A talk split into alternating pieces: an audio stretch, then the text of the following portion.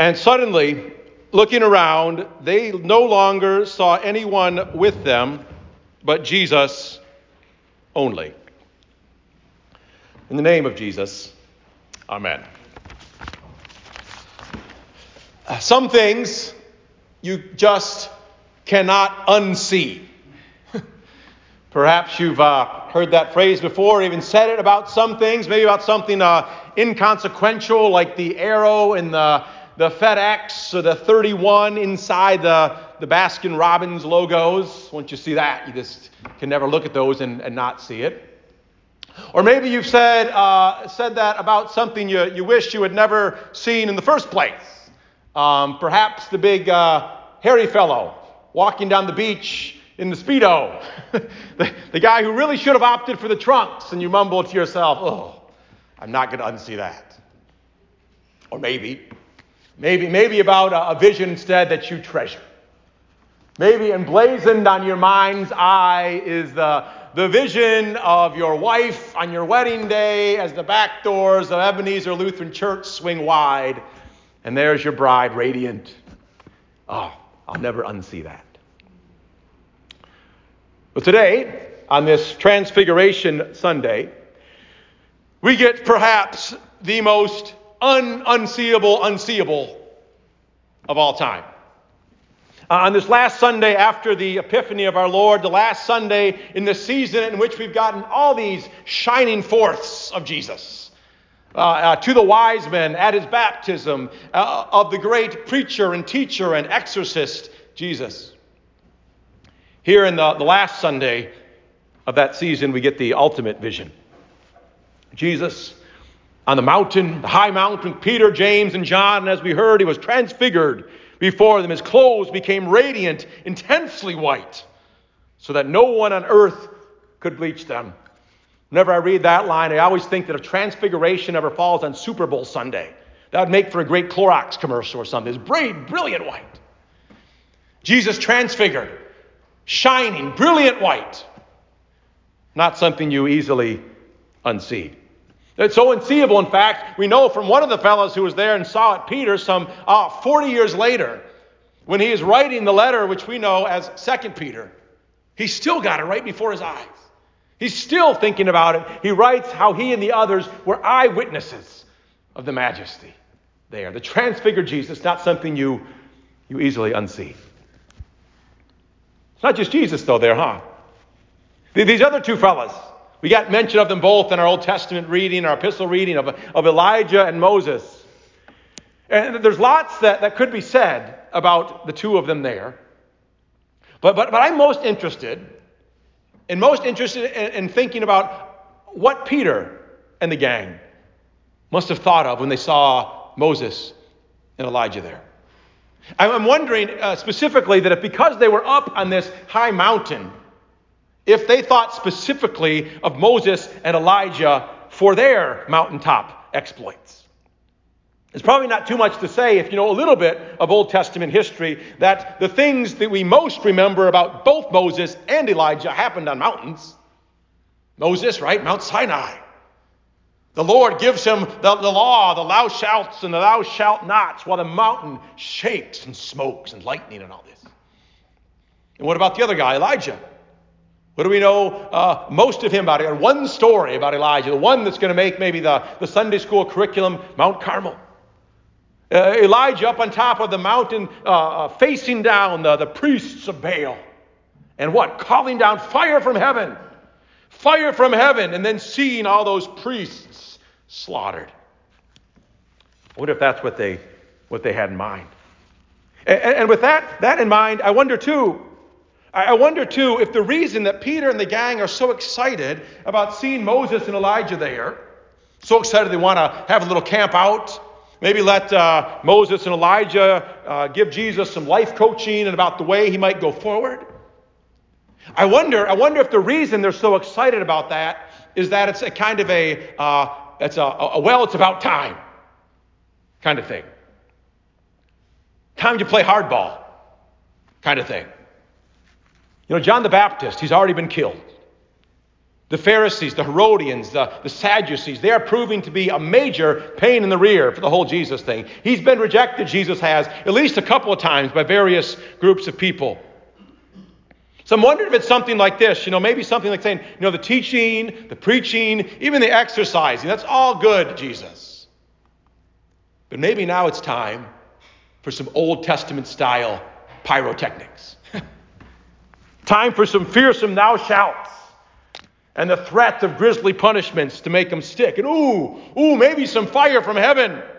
Fire from heaven to scorch some sinners. Tis good, Lord, to be here. Yes. Tis good that Moses and Elijah have finally shown up because tis about time that we start sprinkling in some serious stuff to knock this stinking world into shape. A sentiment with which you might relate. Why? Because people still stink. I hope that's not a revelation to you, but if it is, I got to tell you the people are like downright rotten. and seemingly more and more rotten by the day. It may not even be too much of an overstatement to say that there are some people out there who are even more rotten than you and me. So, hey, how about enough of this mamby-pamby, coo-coo-ca-choo, lovey-dovey stuff? Maybe it's time to channel some of our inner Elijah and Moses, break out the flamethrowers, get serious, and put some teeth into things.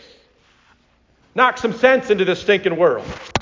And since we don't have the actual fire, maybe, maybe they can take a page at least me. Maybe I can take a page from uh, the outdoor preacher that used to make the rounds at uh, over in the grounds at UVA when I was there anyway, outside, who uh, would threaten the fires of hell upon the student body if they didn't stop having so much sex.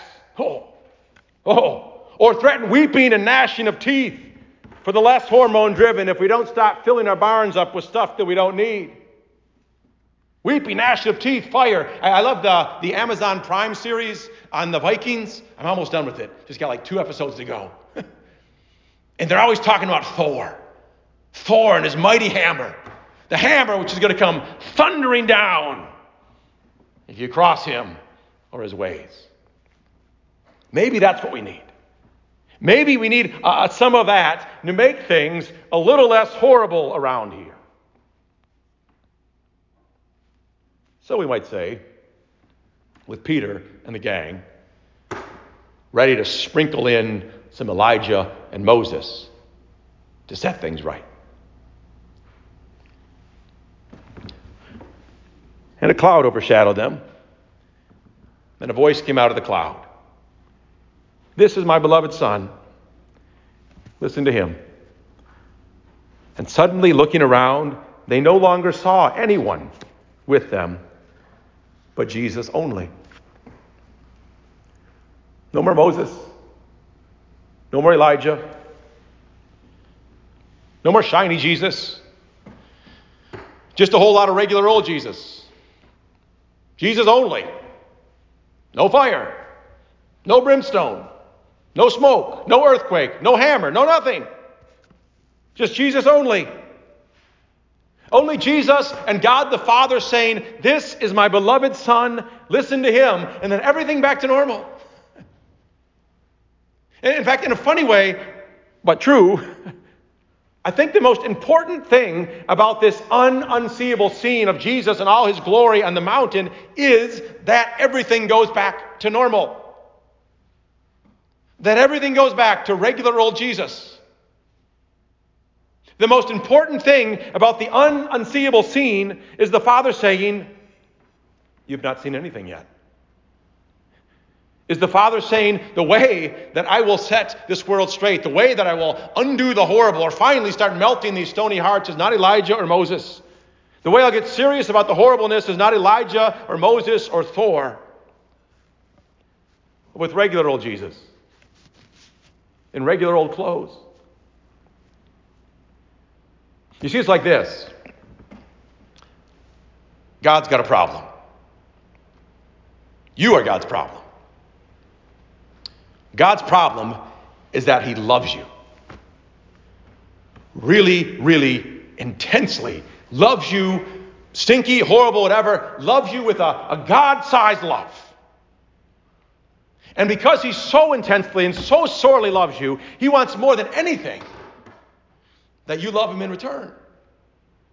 That you love him in return with all your heart and mind and body and soul. That you love him in return and trust him. You and the rest of the whole uh, pain in the rear world would love him as he loves you. So, how's he going to do that? Well, he could try this. He could say, Thou shalt love me. He actually does say that.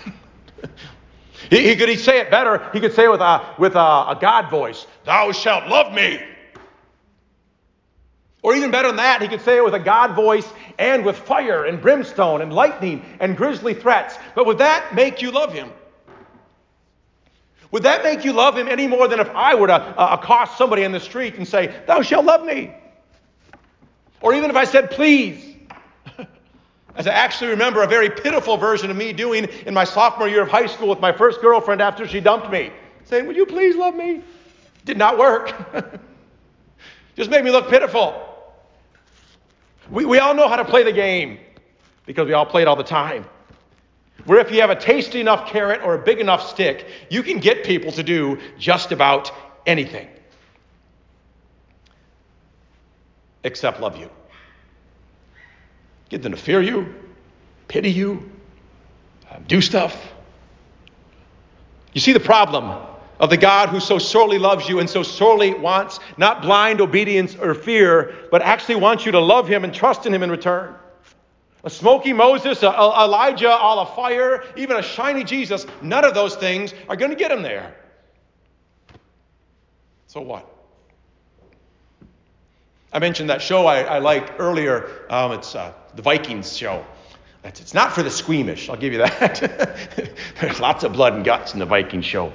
And in the, in the final scene, or final season, I'm not quite done with it, um, there's a scene, um, the, the kind of the main city of Kattegat is, uh, is besieged by the invading Rus, the Russian forces from Kiev and Prince Oleg. They've already been uh, battered down once and, and, and beaten back badly. In fact, worst of all, their great leader, the, uh, the legendary Bjorn Ironsides, the son of the even more legendary Ragnar Lothbrok has been grievously wounded in one of these earlier battles. Their defenses are, are down, and the people are absolutely frozen in fear as these massive forces line up outside of them. Uh, they go out to defend their city, but the only reason they're going out there because they know if they do not go out there, they'll be burned alive. Like I said, it's not for the squeamish. They're stricken with fear. They're, they're, they're absolutely going to get going to go completely slaughtered because they're just, again, stricken with fear. But what happens? Bjorn. He gets out of his bed. He, he has no more fight in him. He can, he can barely move, barely walk. Bjorn, he puts, his, he puts his armor on. He goes out to the front of the battle of his people, the people he loves so dearly. Simply on his horse, raises his hand takes the arrows, and he dies. And what happens with these people behind him? A song goes up. The fear in their hearts melt. They're stirred, they revive, they sing. What has happened is that the people behind them threatening to destroy them if they go, that makes them go. No, they've seen that they are loved with a great love by the great, the great hero of their people who loved them not in his heroism, but simply by spreading his arm, taking the arrows, and dying for them in selfless love. What is God's answer to his problem? Jesus only. And which Jesus? Jesus shining all white, ablaze, and seemingly untouchable on the mountain? Nope. Which Jesus then? The regular old Jesus. Not the untouchable Jesus, but the rejectable Jesus. Not the shiny Jesus, but the strippable Jesus. Not the glorious Jesus, but the mockable, beatable, pierceable, and killable Jesus. What could possibly begin to, to freshen our, our smelly hearts, possibly begin to melt our stony hearts? Jesus only.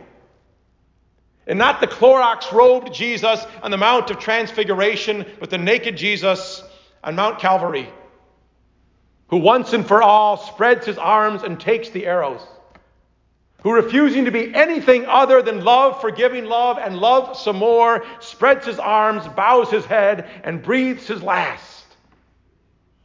See how he loves you.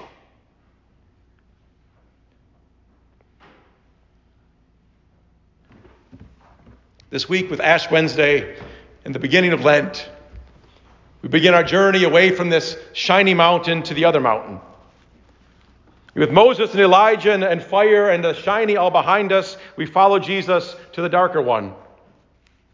And in previous sermons for this day, I've said things like, you know, as we go into the darkness of Lent, hold to this vision. Remember this vision. Uh, kind of like if you're going to give up chocolate for Lent, um, you might go and eat uh, a whole box of ho hos on Fat Tuesday. Get your chocolate fix to tide you over. So the transfiguration becomes your, your shiny fix. It will tide you over until we get to Easter. But that's not quite right. It's not quite right because life is not quite shiny. And you and I are not quite shiny.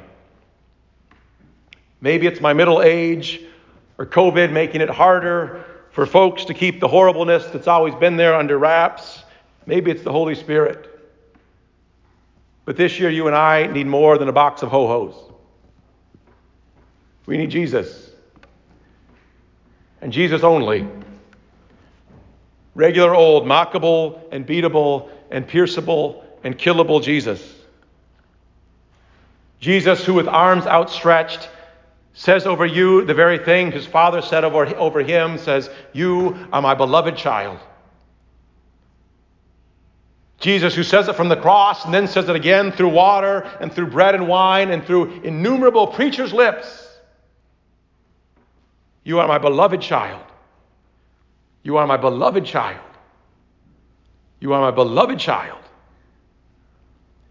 And says it over and over and over until you finally trust it and love it and love Him.